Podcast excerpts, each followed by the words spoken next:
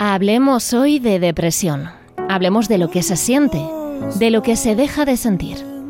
La depresión es mucho más que sentirse triste, aunque la tristeza empaña nuestro día a día cuando la padecemos. Cuesta levantarse de la cama, hacer las tareas, las cosas que antes nos hacían disfrutar, dejan de hacerlo. Perdemos peso, no podemos dormir o dormimos demasiado.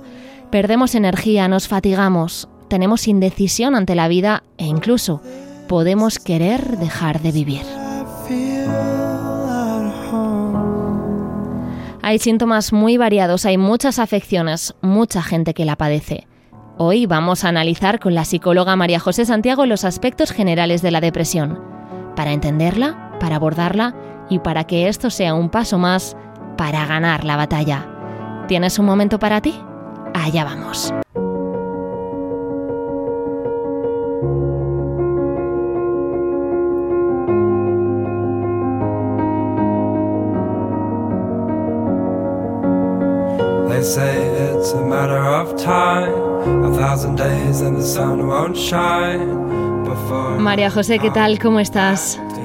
Hola Marta, muy bien, encantada de estar aquí un día más. Igualmente, oye, tema amplio donde los haya. ¿eh? Vamos a intentar abordarlo en líneas generales.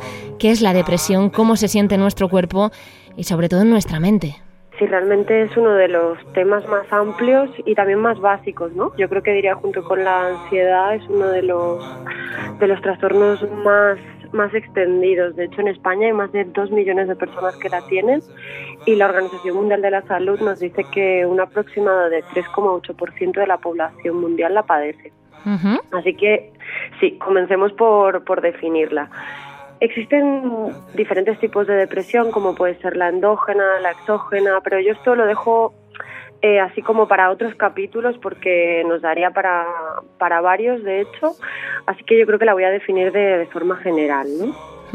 Eh, la depresión es un trastorno mental, emocional, y tiene tres síntomas clave que son como el core de, de este trastorno. ¿no? El, el primer síntoma eh, sería la tristeza que la persona eh, siente como, como ese síntoma también muy clave, ¿no? Es con lo que la solemos asociar, pero también es importante hablar de dos más, que sería la anedonia, que es esa incapacidad que tiene la persona para experimentar el placer, y eh, la falta de motivación o interés que se pierde esa motivación de, de iniciar tareas, ¿no? Además de bueno los síntomas que has comentado al inicio de este capítulo, como ese cansancio, esos problemas de energía, problemas de sueño, un aumento o una disminución del apetito, la ideación suicida, problemas de memoria, de concentración, y también es un trastorno que afecta a nuestra autoestima. Entonces, podemos decir, María José, que tiene síntomas físicos, ¿no? De hecho a veces es nuestro el cuerpo el que nos avisa ¿no? de, una depresión a través de, alguna dolencia física, como por poner un ejemplo, en muchas ocasiones personas con dolor persistente en el cuerpo, ya sea de espalda o a nivel muscular y que no se cura con ningún tratamiento y que no se explica por otro trastorno, a veces puede ser un síntoma que nuestro cuerpo nos está avisando o nos está mostrando sobre la depresión. La depresión es invisible, como todos los problemas de salud mental, o sea, no es algo que se vea así a primera vista y tiene diferentes síntomas. Entonces, ¿cómo podemos identificarla? Si sentimos varios de esos síntomas que mencionabas, ¿ya quiere decir que podemos estar padeciendo una depresión o no? Claro, aquí es muy importante el distinguir que la depresión no se limita solo a la tristeza, ¿no? Como he dicho anteriormente, tiene que ver principalmente con esos tres síntomas que comenté, tiene que ver también con la temporalidad. A esto me refiero que para diagnosticar una depresión los síntomas tienen que estar presentes con la misma intensidad donde durante como mínimo dos semanas y tiene que ver también con el cambio que genera en nuestra funcionalidad, ¿no? ¿Cuánto influye en mi funcionamiento previo el que esté presente, es que estén presentes estos síntomas, ¿no? Que tienen que ver con la depresión. Justo antes he comentado que la tristeza no es solo un síntoma, de hecho, a veces, sobre todo en personas, por ejemplo, que no se permiten sentir esta tristeza o se castigan mucho cuando la sienten, a veces presentan un síntoma emocional que es la irritabilidad. El tener más rabia, por ejemplo, es como esa forma de expresar o de tapar, por otro lado, esa, esa tristeza, ¿no? Yo creo que, que esto de, de, que hay gente que no se permite sentir tristeza sería un capítulo aparte, podríamos hablar ahí de la positividad tóxica también, ¿no? Exactamente, sí, sí, sí, total.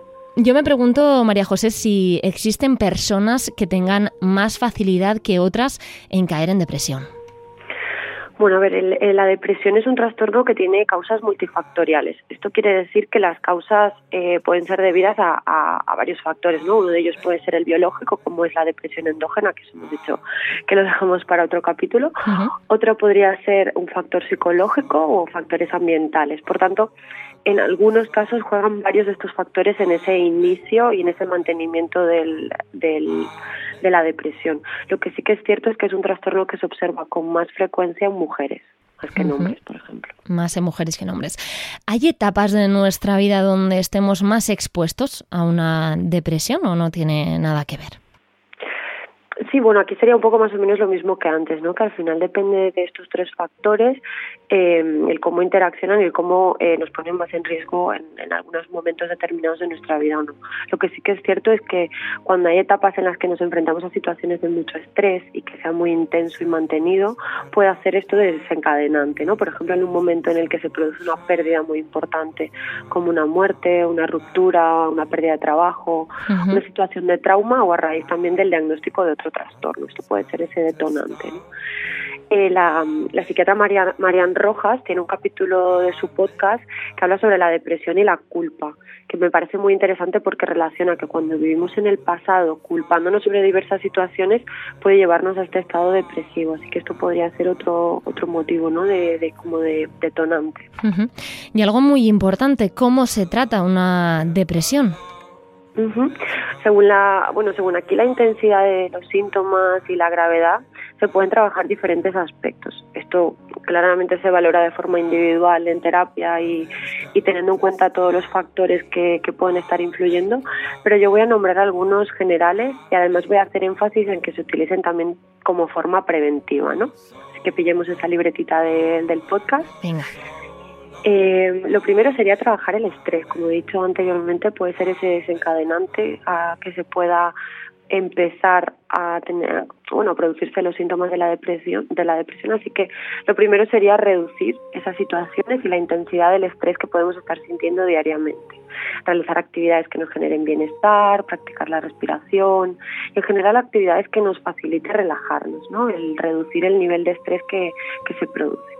Por otro lado, también trabajar la activación conductual a través de actividades que sean agradables, que poco a poco nos ayuden a encontrar ese placer que se, que se pierde justamente cuando tenemos depresión. En ese, y ese placer que lo volvemos como a reencontrar en las actividades diarias, ya que no estemos en casa o en la cama todo el día. Intentar buscar pequeñas cosas al día que me hagan conectar con algo que me da felicidad. Por otro lado, también trabajar nuestra autoestima, ¿no? Poner en valor esas cosas que sí que hacemos bien y detectar nuestras necesidades. Y bueno, conectarnos al presente, ¿no? Desde la depresión se vive mucho en el pasado, en esa culpa, por tanto conectarnos en el ahora y cerrar y sanar esas heridillas del pasado también puede ser una cosa muy importante. Por otro lado, y ya más a nivel médico, ¿no? Contemplar la posibilidad de que también se añada un tratamiento farmacológico como, como complementario a la terapia. Veo que eh, tiene cosas en común con la ansiedad, como por ejemplo el vivir el ahora, el dejar de vivir en el pasado o en el caso de la ansiedad también en el futuro. Mm, recuerdo a, nuestros oyentes que hicimos un capítulo de este podcast de Serenarte solo para cómo acompañar a la ansiedad, a gente que tiene ansiedad. Creo que es importante también pensar cómo podríamos acompañar a alguien con depresión. Por ejemplo, si alguien de nuestra familia o de nuestro entorno cercano sufre de mm, depresión, Cómo, cómo, debe ser nuestra posición. Y no sé si sería conveniente remitir también a ese capítulo de cómo acompañar a alguien con ansiedad o no tiene nada que ver.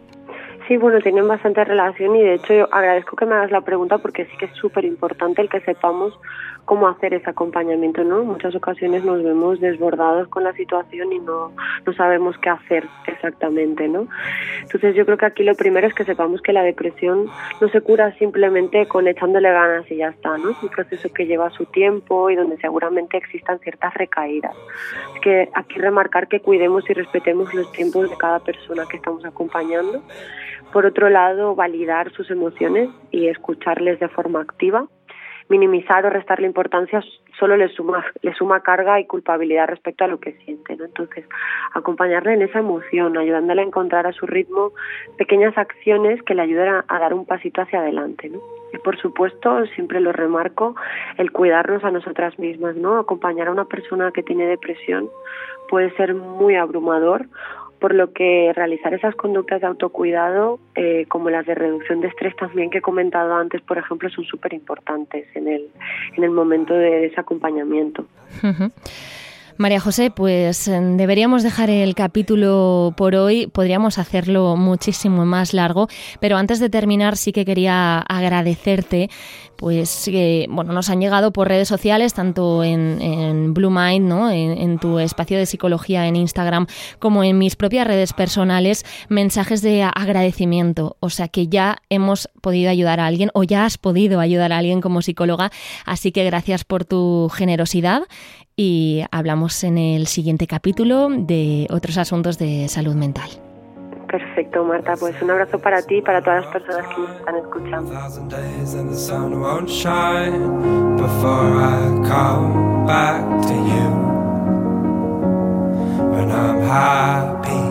nothing's going to stop me. I'm making my way home. I'm making my way. For your love, I will go far. I wanna be wherever you are.